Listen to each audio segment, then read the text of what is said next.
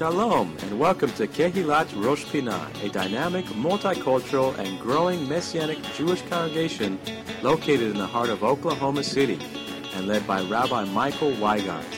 Our goal is to bring you the message of the Word each week from a Jewish perspective and to exalt the Messiah Yeshua as Lord and Savior overall.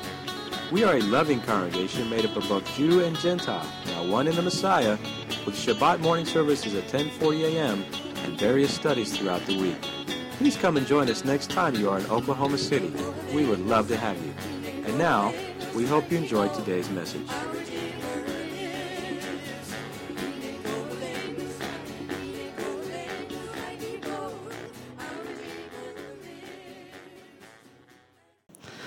This Torah portion, if you had a chance to read it uh, from the book of Numbers, uh, basically chapters 13 through 15, covered or gave us the information about one of the most important um, events. Let me use that term. Incident would also be a good term. One of the most important events that happened during Israel's wandering in the wilderness rabbinically, there are two events that just stand out from the rest as far as the negative impact of them. The first one was the Egel HaZahav, the golden calf incident. How many of you remember that reading in the Bible?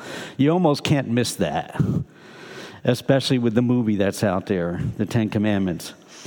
But this one, the um, in Shalach Lecha or Shalach, the, this week's parasha, this week's portion, it, it, speaks about something Christopher mentioned as he was uh, conducting the worship, directing the worship this morning. It speaks about the Meraglim, the 12 spies. Most of us are familiar with that story. We're going to cover a little bit of that. These two incidents, the golden calf and the 12 spies incident, uh, really shaped the future for many people at that time. There were some, as we'll see as we go a little further in my remarks today, and some of you have already read the portions and you know, um, you know what it says or you're familiar with the narrative. But the, the impact upon Israel of the 12 spies incident uh, can't be downplayed. It was extremely significant. And if you read the portion or if you're familiar with what it says in the book of Numbers, you realize that God was not particularly happy about this incident. How do I say that nicely? God was not that happy about this incident. And it's one of the couple of incidents in the wilderness wandering where the Lord says, I want to just get rid of all these people. And there we can be so thankful that Moshe or Moses was a true intercessor. And let me ask you this as an aside here this morning, but an important aside.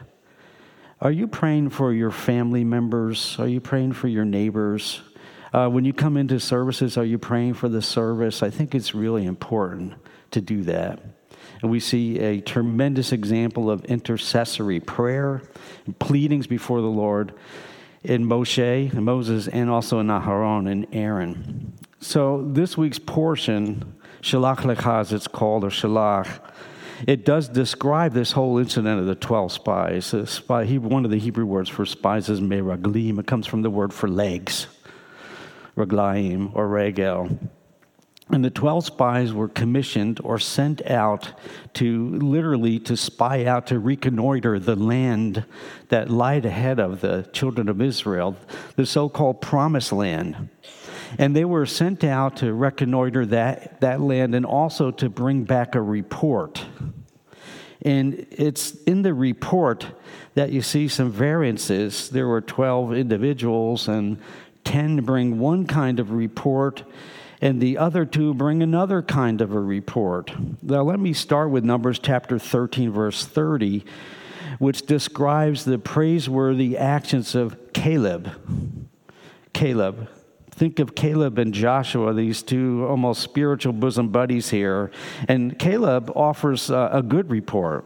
They come back from the land they were sent out to spy out, to reconnoiter, to look at, to, to uh, see what's happened in that land. Caleb comes back, and in Numbers chapter 13, verse 30, he's, it says this Then Caleb quieted the people. Now, how many know that can be a task right there? with all the people quieting them. Some of us in our families, we know at times it's hard to quiet folks down when you want to have a discussion. But he quieted the people, and some would say that was a, a, a Nes Gadol, a great miracle right there. He was able to get them to quiet down. But he quieted the people before Moses and said, This was his report. After spying out the land, he says, Let us go up, and notice this, let us go up at once.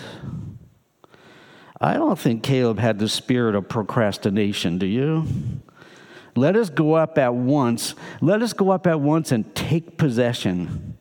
And then he says this For we are well able to overcome it.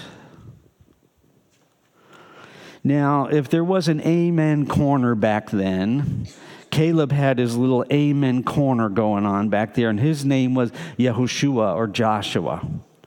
Joshua was amen to all you say, Caleb. I don't know how you would say that back in ancient Hebrew, but uh, actually the word amen is a Hebrew word. But that was, Joshua was Caleb's amen cornerback then. And thus, of the 12 spies, there are only two, Yehoshua and Caleb, Joshua and Caleb, that offered a positive assessment of the land of its fruitfulness, its goodness, its productivity. And then the third point, which is extremely important, it was these two, Joshua and Caleb, that brought the good report, who also recognized that God could grant them or would grant them success if they went up. And hence we have Caleb saying, Let's go up immediately and that this land, as it was known, was the land that had been long promised to Abraham and his descendants.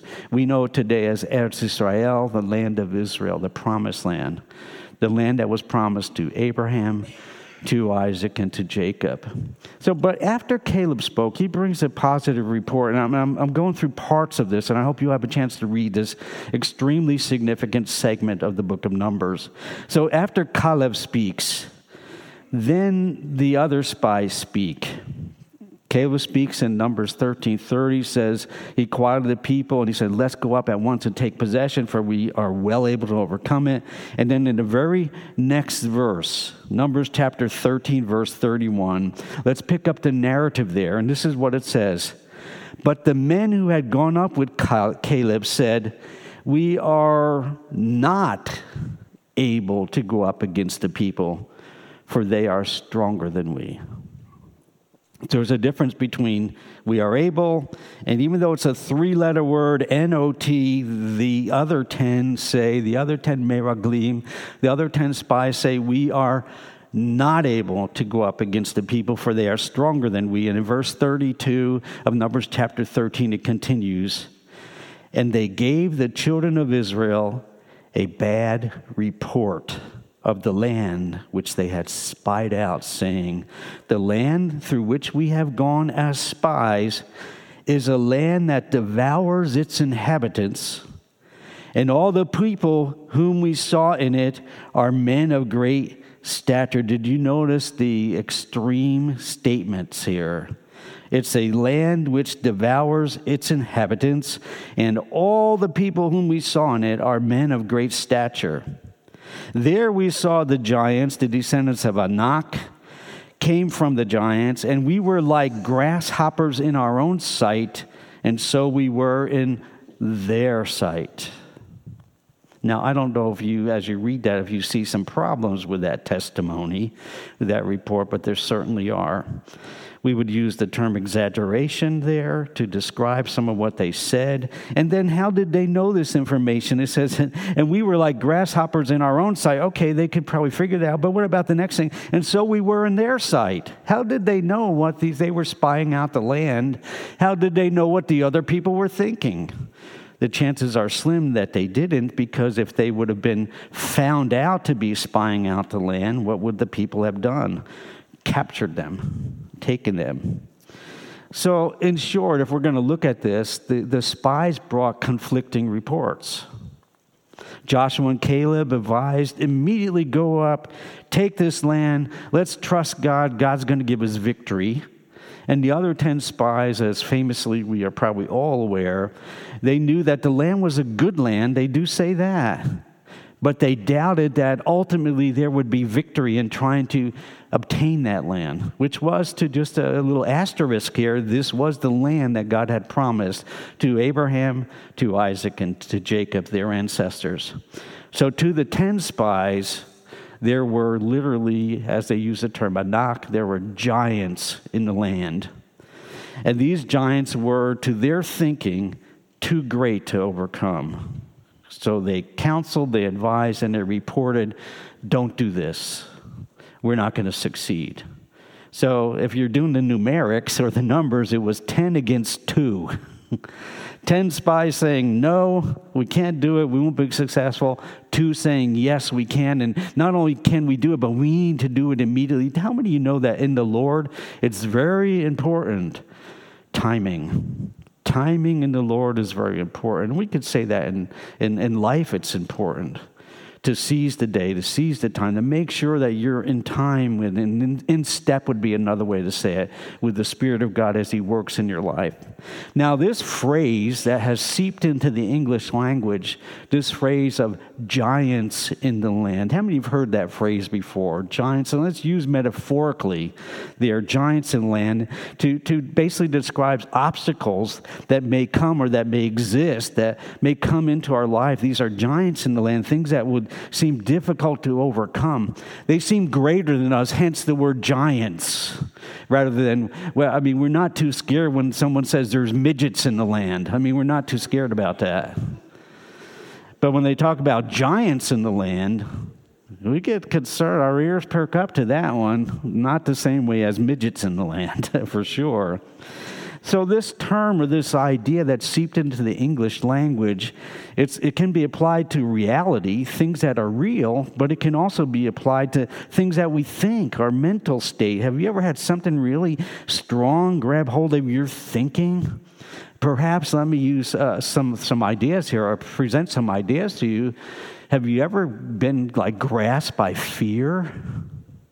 Just grabbed hold of you in your thinking and your thought process, you became fearful.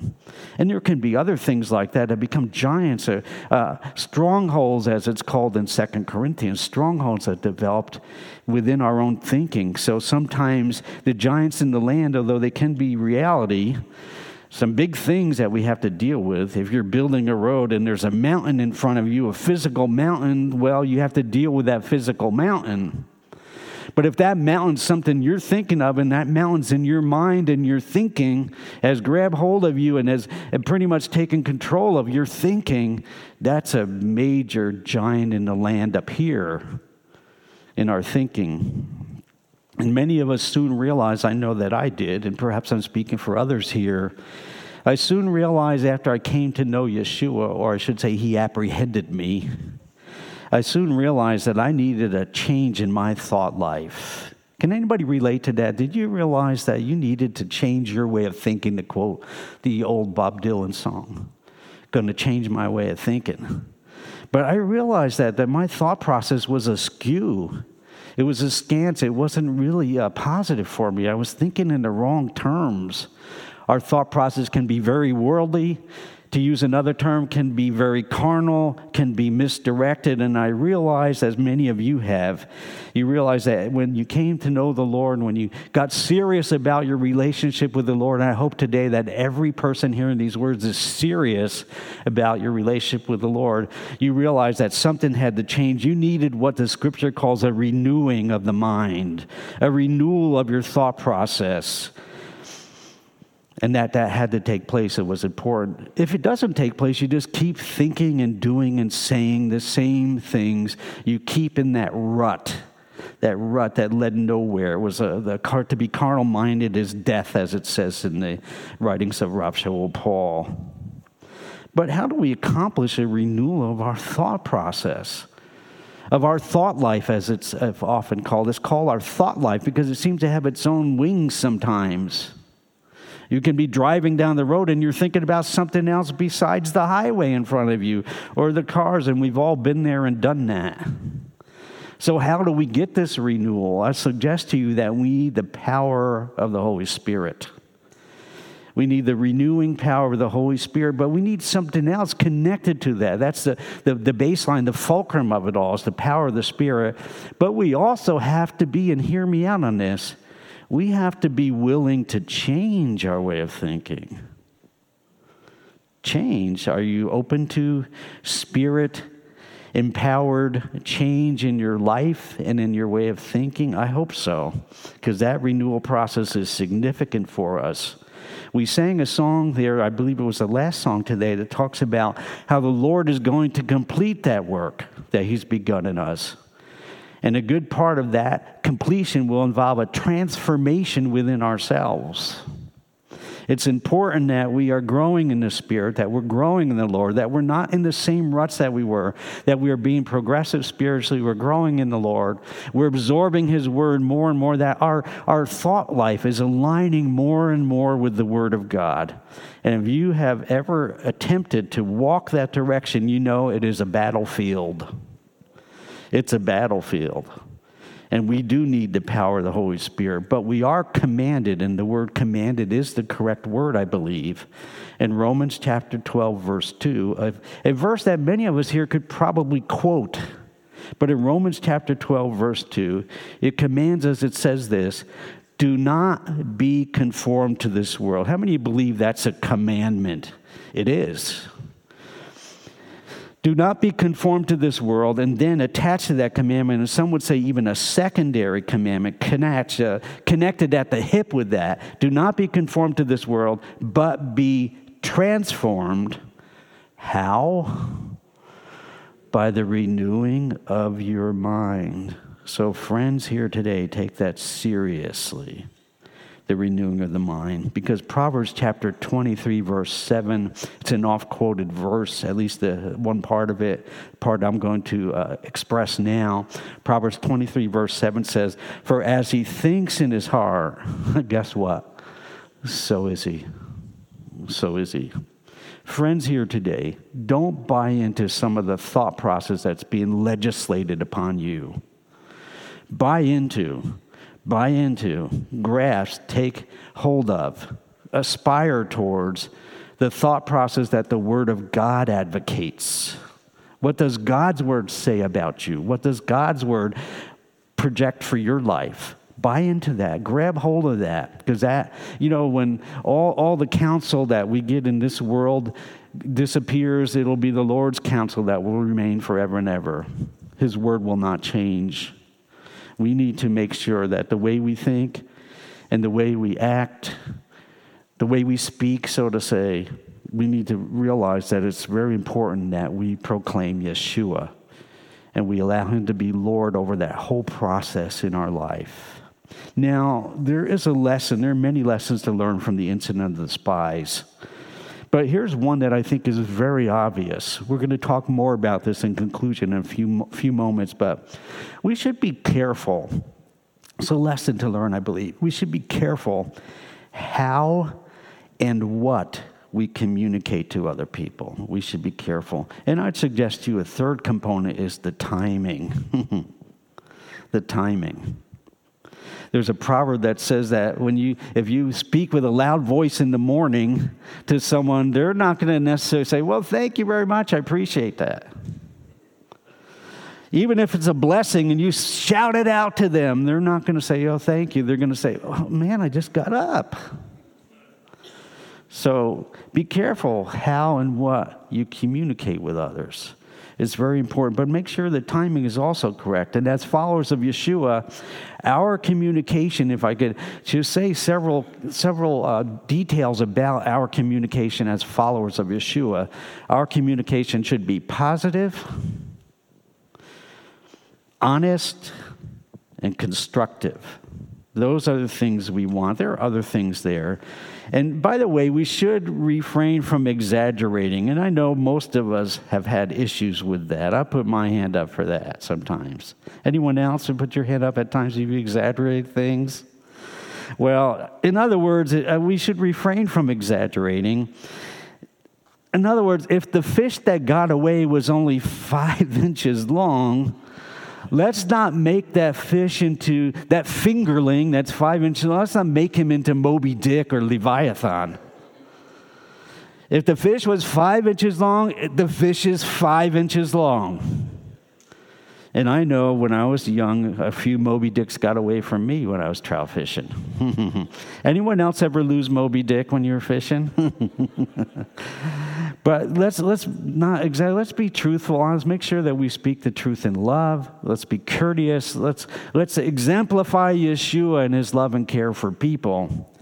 And also, since we're talking a little bit about communication, I encourage you tomorrow, you men, be sure you connect with Carl's teaching tomorrow because it is on communication. Uh, the Zoom teaching, it's in your communicate. Be sure you connect, and that's been very good what we've been learning. But also, if a person, if you say something and you have someone that disagrees with you about what you're saying, let's not make them into a sworn enemy because they disagree with us. Or start portraying their character because they don't see things like we do as if they're Jezebel or Judas or Cain. The truth is, they disagree. That's the truth. I mean, and that for those that have a right heart about it, you can actually talk in that level. And why do you disagree? What is it? And maybe you, you, try to convince them. It's called apologetics. You give them the use apologetics to explain to them why you believe in Yeshua. Apologetics doesn't mean making an apology every time. It means giving a case, stating your case, uh, giving evidence as to why you believe what you do. So if someone disagrees with you, don't immediately write them off as a sworn enemy. Even husbands and wives who've been married for many years, they don't agree on everything. Is that true? Some of you have been married many years? It's true. Now, don't make him an enemy, all right? He's okay. we love him. But wise yet truthful communication, wise yet truthful communication is important. It should be timely, should be spoken in the right way. And it is extremely important in our generation that we live in. Some of you see what's happening. It's extremely important that in our generation, that our communication with those around us reflects something very important to them we should be reflecting our faith in Yeshua the Messiah and what we say and how we communicate. You know, we shouldn't be ashamed of him. We should be thankful for him. We shouldn't be ashamed of what he said. We should rejoice for his words because they are like a light to our path, a light for our feet, there's a powerful statement Yeshua made. It's in Matthew 10. It's one of uh, hundreds, literally, of statements Yeshua made. But in Matthew chapter 10, verse 32, he said this. Not a lot of gray area here, you might notice. Therefore, whoever confesses me, where? Before men, before mankind.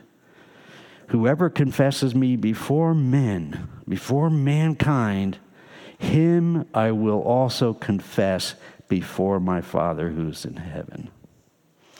Now, notice please that the verse, the statement, the expression of Yeshua doesn't stop with just verse 32, it goes to verse 33. But whoever denies me before men, him I will also deny before my Father who is in heaven. And friends, I know which side of this coin I want to be on. How about you? We want to express with truth, with honesty, with love. We want to express that we have a personal relationship with the King of Kings and the Lord of Lords. And if you're here today and you don't have that, you need to have that because someday you're going to stand before Him. We all are. He's the great judge.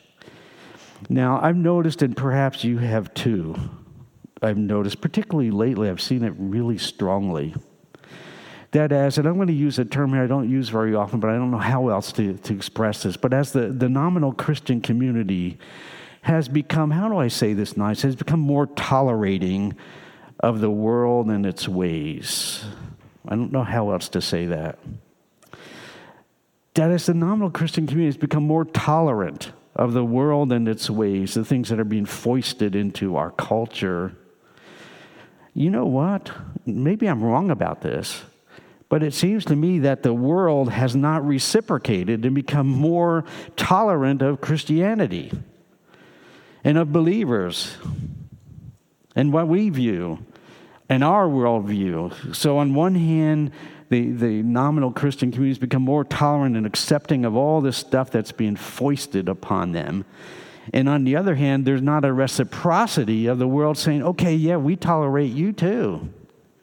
In fact, if you want to really get on the wrong side of someone in certain areas of this country and in this world, you just have to stand up for Yeshua and let them know you're a believer. Let them know that you believe the word of God. Let you know that there let them know there's no other way because they're very busy finding all these other ways that they think is going to lead to Yeshua to salvation. And I'm so thankful for our worship team again with Carl here today and each individual we get up here we clearly state Yeshua's statement in John chapter 14 verse 6 when he says, "I am the way." Who's the way, by the way?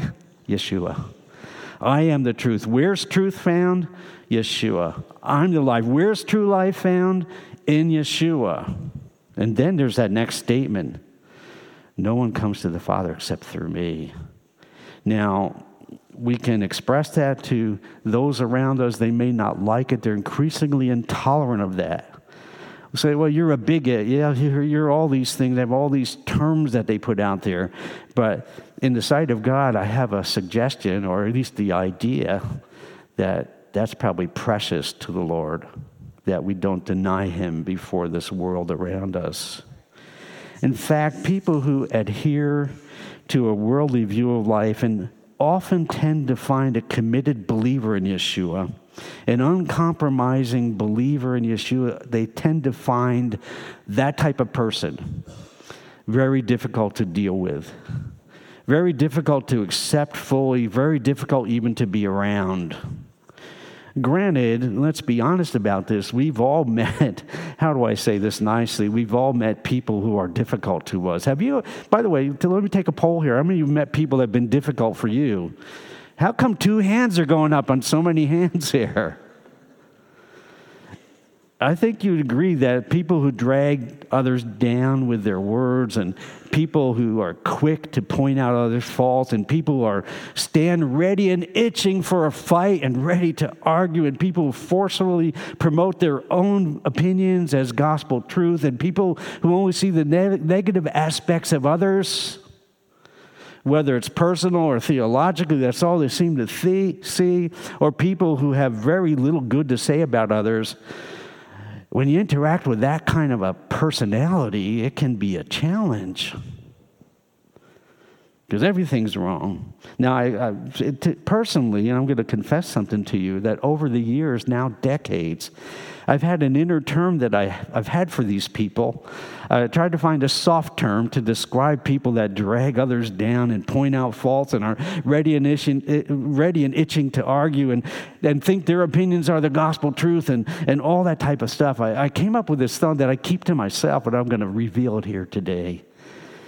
I put a little descriptive on those people, and to myself, I call them bad news bears. Bad news bears. so if I'm interacting with you and I use the term and I'm looking at you and say bad news bear, now you know what I'm thinking. but that wouldn't happen here. But regardless of such challenges that we face in life, and we do, whether it's from people or, you know, just being in the world that we live in, it's difficult. Some of the stuff that's being foisted on us as believers is very difficult. Coming from governmental circles, trickling down to us, very difficult. Just being in the world, but as scripture says, we're not of the world, but we're in this world. So let's redeem this time and do all that we can to point people to Yeshua, who is the way, the truth, and the life, and there's no other way. Let's point them. But scripture exhorts us to act and speak wisely as we interact with other people. You know, it was King David who prayed in Psalm 141, verse 3. I love this prayer. This is a good prayer. Set a guard, O Lord, over my mouth. How many like that prayer? Set a guard, O Lord, over my mouth. Keep watch over the door of my lips. But then he continues in verses 4 and 5 and he says, Do not incline my heart to any evil thing to practice wicked works with men who work iniquity, and do not let me eat of their delicacies, the New King James says. What a prayer. What a statement to direct towards God. Like, Lord, it's like a cry for help. Don't let anything come out of my mouth that's displeasing to you. Lord, put a guard over it, a shomer, a guard over it. And even the door of my lips, Lord, help me with that. And in Ephesians chapter 4, verse 29, we're told to let no corrupt word. How many corrupt words are allowed to pass through our mouth? None. No. N-O. Let no corrupt word proceed out of your mouth, but what is good for necessary edification. So when you're speaking, you're thinking of how do I help this person with me? How do I strengthen them? How do I encourage them? How do I edify them? But what is good for necessary edification, that it may impart what to the hearers? Grace. Are you an imparter of grace to those around you? Or are you one of the, can I use my term? Are you a bad news bear sometimes? Proverbs 15, verse 4 says, A wholesome tongue is a tree of life, an etz chaim. But perverseness in it breaks the spirit. Have you ever had somebody just tear you down, lash you with their tongue, with their speech, with their words? Many of us have experienced that. People that just seem to rejoice to tear you down and say things about you. And Proverbs 21, verse 23 says, Whoever guards his mouth and tongue, let's say the next part together, keeps his soul from troubles. Let's read that together. Proverbs 21, verse 23, please. Whoever guards his mouth and tongue keeps his soul from troubles. It's ironic, I think, that it's the emissary, the apostle Kepha, Peter, who often did open his mouth and insert his feet at times, that gave us so many wise statements and understandings about communication. It shows that he learned as he was progressing with the Lord spiritually. He learned, learned to be more, how would say, controlling of what he said. And it was him uh, Kepha, Peter, that was blessed, anointed, and called upon by the Lord to give that very first message, that gospel message, if you would, the Besorah in Acts chapter 2 at Shavuot, after the Ruach HaKodesh, the Holy Spirit had fallen upon the people. He, he wrote this in 1 Peter chapter 3, beginning with verse 8. He says, Finally, and in my notes I have the next three words underlined. Finally, all of you, how many is that? All of you be of one mind, having compassion for one another, love as brothers. All of you be tenderhearted. Be, can we really say this next word?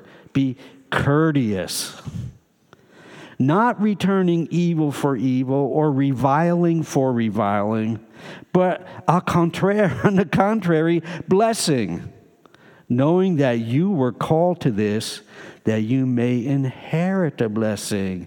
So finally, all of you be of one mind, it says.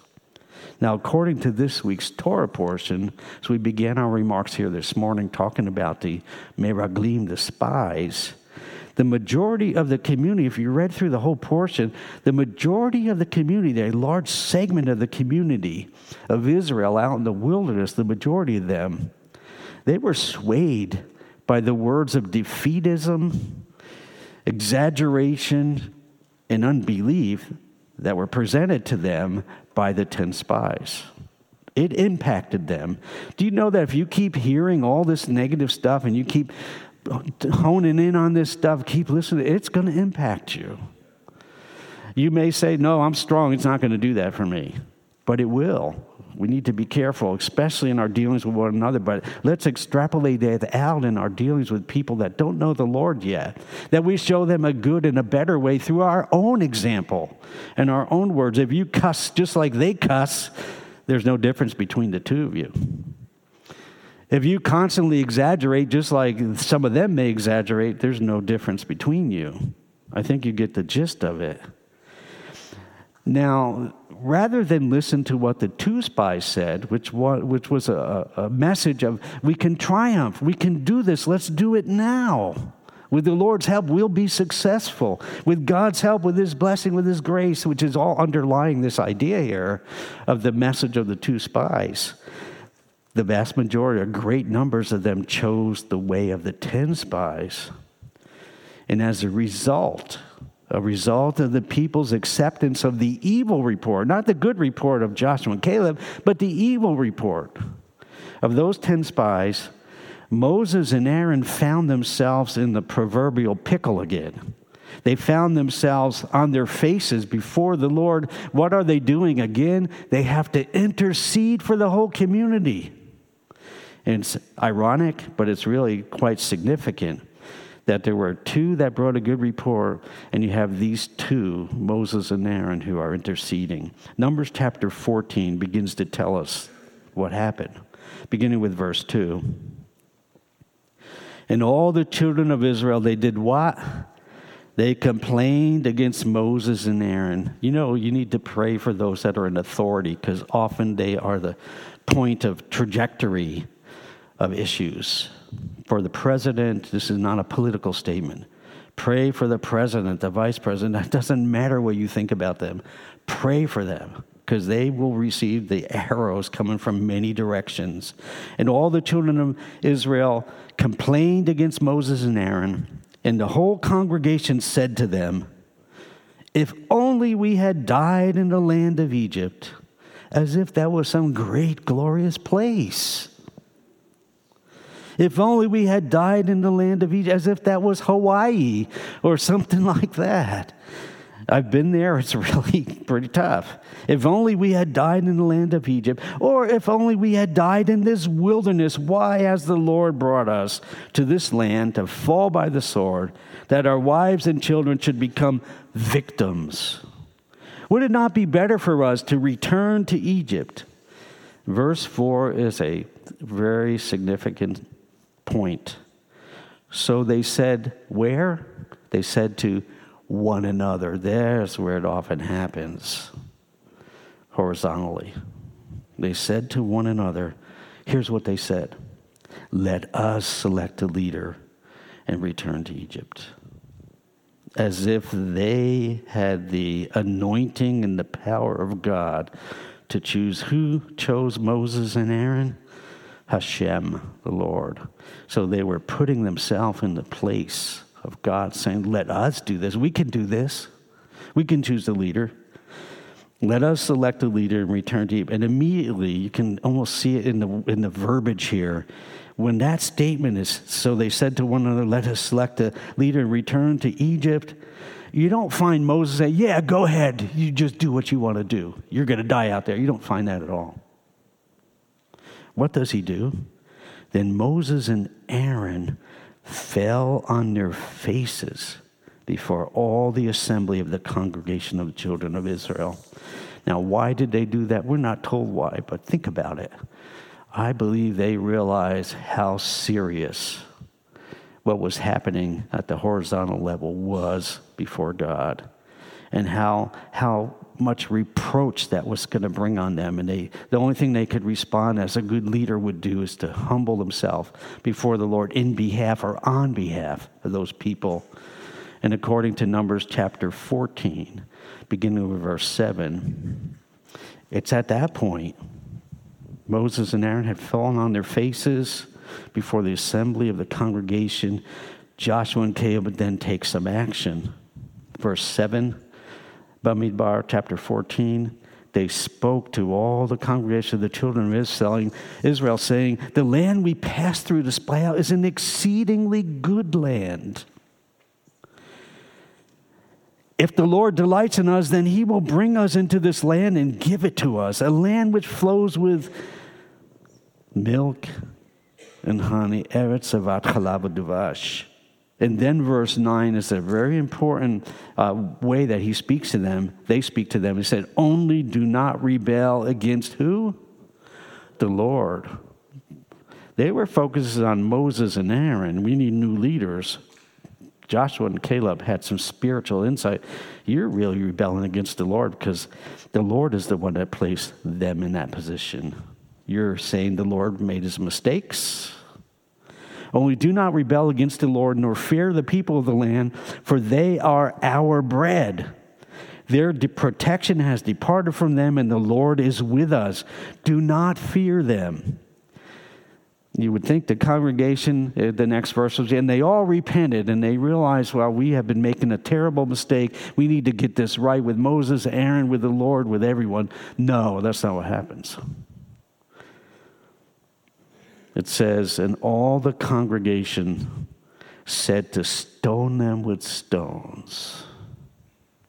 And it's at that point now the glory of the Lord appeared in the tabernacle meeting, appeared before all the children of Israel. You see, friends, Joshua and Caleb saw things with spiritual eyes. And my friends here today, we must see things with spiritual eyes. Pray for discernment. Don't let your emotions be your guide. Pray for discernment. Pray for Him to lead you and guide you. Pray for Him to use you. Pray for Him to give you the words to speak. Pray for Him to lead you in your actions. Pray for discernment. And you can see Joshua and Caleb, they saw things with spiritual eyes, and most of the people around them at that time simply didn't. They saw things through carnal eyes.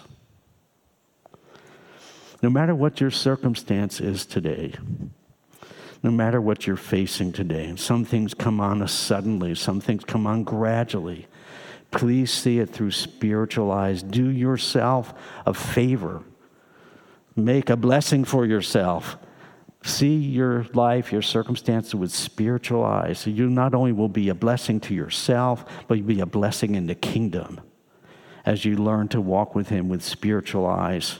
Well, as is the case, as we conclude here, Guess who has the final say in all of this? Guess who has the final say? And, and before we uh, get too high up on here and thinking about this, guess who really has the final say with you and me today?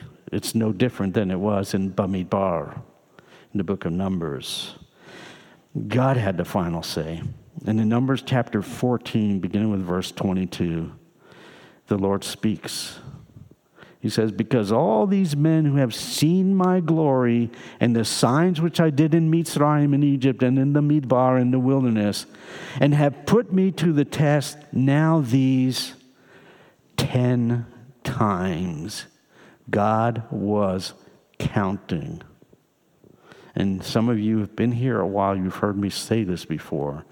But be assured that God knows math. He can do his figures. He knows exactly what's happening. If you wonder, well, that's really a strange statement, Rabbi Michael. It says he has the hairs on our head numbered. Does that mean he can count? Yes, it does. Be sure, be sure that you're faithful to the Lord. So you have put me, you have not heeded my voice. You have put me to the test now these ten times and have not heeded my voice. They certainly shall not see the land in which I swore to the fathers, nor shall any of those who rejected me see it. And I imagine Caleb and Joshua were wondering, what about us? It comes in the next verse.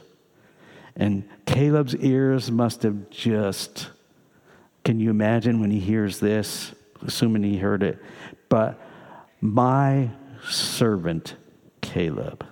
Is the Lord looking at you today as his servant? Or are you serving something or someone else?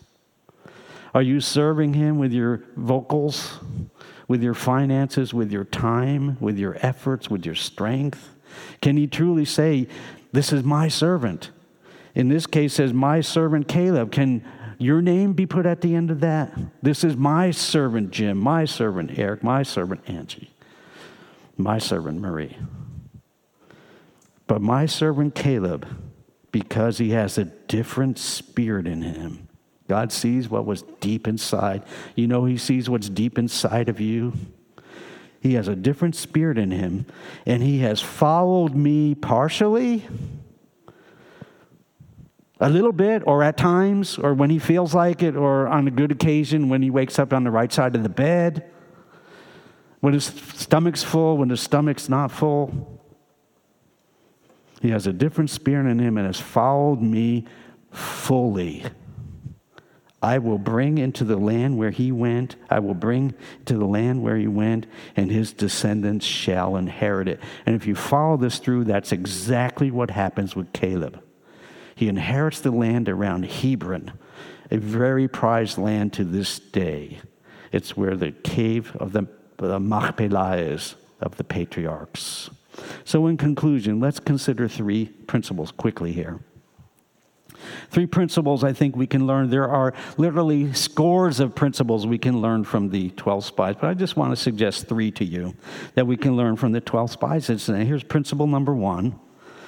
In looking in retrospect and reading this over and over again over the years, and some of you would also uh, resonate with this, it seems like God saw and heard what was happening both in the forefront and behind the scenes of the community. He knew both. We can even go farther and say he knew what was happening inside the people. After all, he is Hashem. He's the Lord. He's Adonai. He's the creator. He knows us intimately. He knows everything about us. So God saw and he heard what was happening both in the forefront with the visuals that eyes could see, human eyes could see, but what was happening behind the scenes within the community. He knew, and also uh, he heard. God sees and he hears all that we do and say as individuals, what we say at our family dinners, what we say driving in our cars. Uh, and I'm not exaggerating this point. I'm not making a fingerling into a Moby Dick here. He sees it all. He knows exactly. He even knows subliminal groupings that take place. He knows all about it. To put it mildly, nothing is hidden from the Lord. Nothing. Psalm 94, verse 9, is a favorite one of mine. It's also repeated in principle in the book of Yeshayahu, Isaiah. Psalm 94, verse 9 is very profound, and it says this it's an appeal to our reasoning. He who planted the ear, shall he not hear? He who formed the eye, Shall he not see? And a parallel New Covenant passage is the book of Messianic Jews, Hebrews chapter 4, verse 13, where it says this There is no creature, no created thing, there's nothing, there's no creature hidden from his sight. But all things are naked and open to the eyes of him. And then notice this next phrase, please. The eyes of him to whom we must give account. Now, we may be sitting here today in this sanctuary, but ultimately we are standing before the Lord, and our lives are before Him, our words, our actions. So, knowing this can help us if we realize that God sees everything, He knows us well. It can really help us in our spiritual walk, can help us to be loving, to help us to be humble, can help us to be straightforward and to examine, eh, eh, you know, to, to uh, exhibit before other people that He's the Creator, that He's the Lord. And one way to explain the biblical term, and most of us have heard this term, have you heard the term the fear of the Lord? How many of you have heard that term, the fear? Probably all of us. You've read it in the Bible over and over again, Yirat Adonai, the fear of the Lord. But one way to explain or even to define or put some definition to that idea of the fear of the Lord is this that's living as if God sees, hears, and knows all. And guess what? He really does. so, living, if we will live in such a reverential manner, it will help us become better vessels for the Lord as we realize that He sees and knows all things. Principle number two faith in action is a critical component of victory for the people of God. Faith in action. Now, the action may be like Moses was told to stand still and see the salvation, the Yeshua of God. And sometimes it may be entering into the land, as Joshua would later experience as he crosses at Jericho, at Jericho. A verse that expresses this is Hebrews 11, verse 6.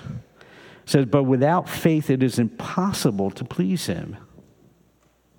For he who comes to God must believe that he is, that he exists, that he's there, he, he is, and that he is a rewarder of those, and here's an action, who diligently seek him. And when we speak words and we exhibit behaviors that are based based upon knowing that our Savior is almighty, knowing that He's all powerful, knowing that He's all wise, knowing that He's all sufficient, knowing really that He's our all in all, the giants in our life shrink.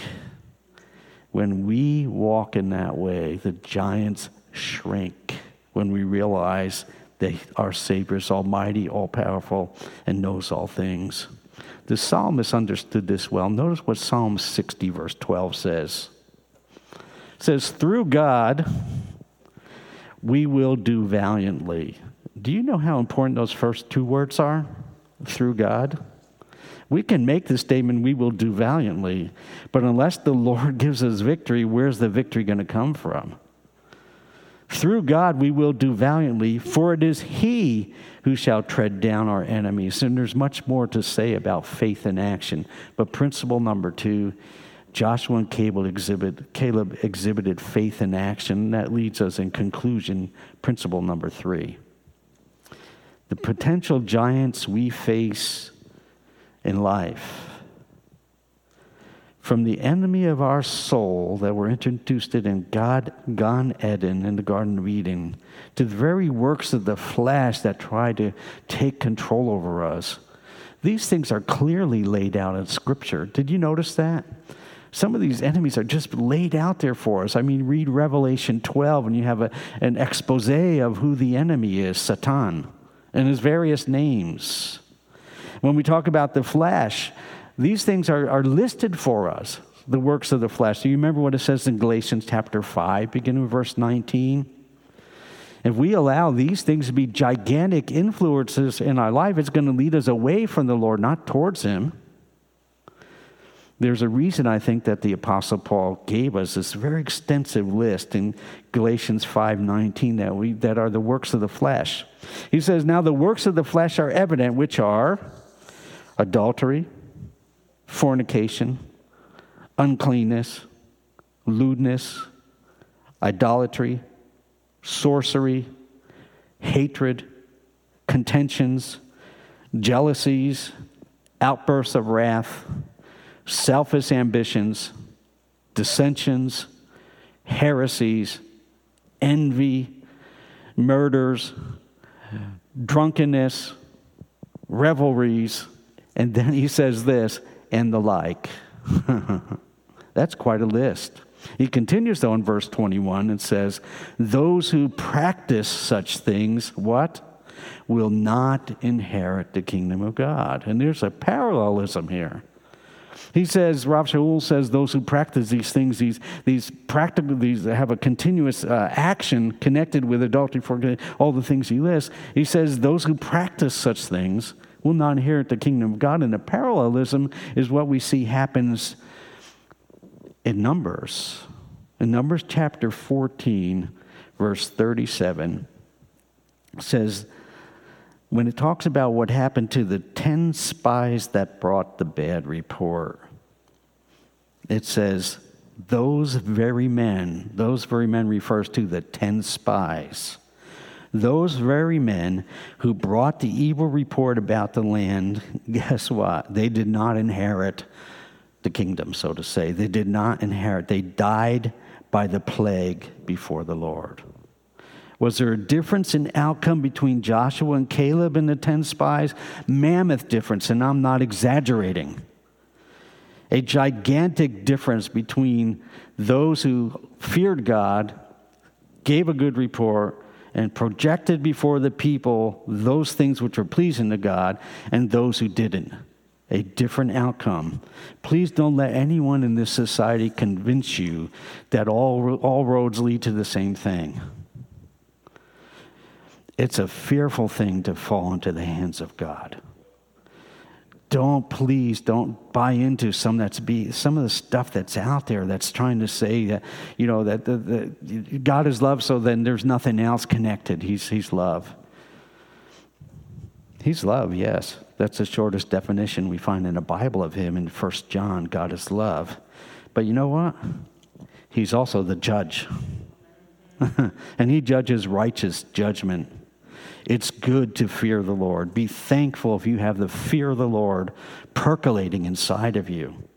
Make sure that your words and your actions follow through with that. But after Numbers 14 37, which says, Those very men who brought the evil report about the land died by the plague before the Lord, there's the next verse, Numbers 14, verse 38, which says, But Joshua the son of Nun and Caleb the son of Jephunneh remained alive of the men who went to spy out the land. And I can imagine what a picture that was for the people. Joshua and Caleb, well, they're, they're still there. The other 10, wow, they're all gone. Could this be a message from the heavens to us? I can imagine what they were thinking. And I leave you with this today.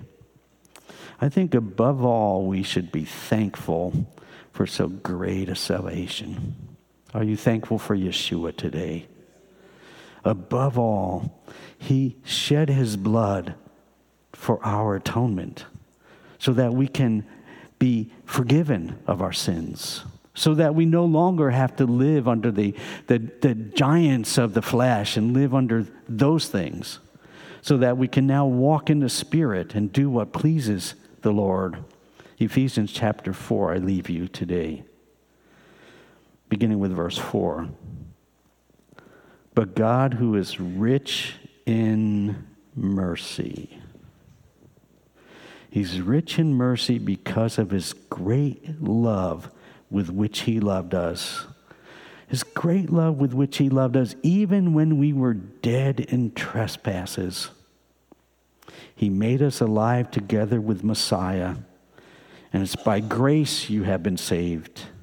And he raised us up together and made us sit together in the heavenly places in Messiah Yeshua, that in the ages to come he might show the exceeding riches of his grace in his kindness towards us in Messiah Yeshua.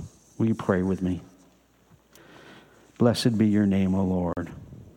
There is none like unto you. Thank you for your exceedingly great mercy. Thank you for your unfailing love. Lord, thank you for working with us like a potter does with clay. Lord, I pray for anyone hearing these words. If there is this continuous, habitual sin that is like a giant in their life, Lord, that you would grant victory. I pray also, Lord, that as we walk with you, that we will not deny you, that we will not be ashamed of you that we would proclaim you, even as the world around us brashly, brazenly, and boldly proclaims their worldview. Lord, we thank you that you are the King of kings and the Lord of lords, and that when it's all said and done, it is you that sits on the throne, and it's with you that we have to do. Help us, Lord, as a community to serve you with gladness.